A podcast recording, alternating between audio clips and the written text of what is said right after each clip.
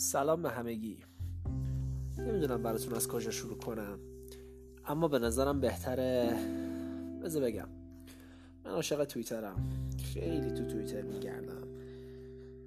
و اتفاقات رو خیلی از اونجا پیگیری می‌کنم. اون شبا با می‌خوام صبح اون پا میشم در طول روز چکش می‌کنم و خب این باعث میشه که یه مقدار زیادی از اتفاقات مطلع بشم. و همینطور این باعث میشه که نظرات افراد مختلف رو بدونم.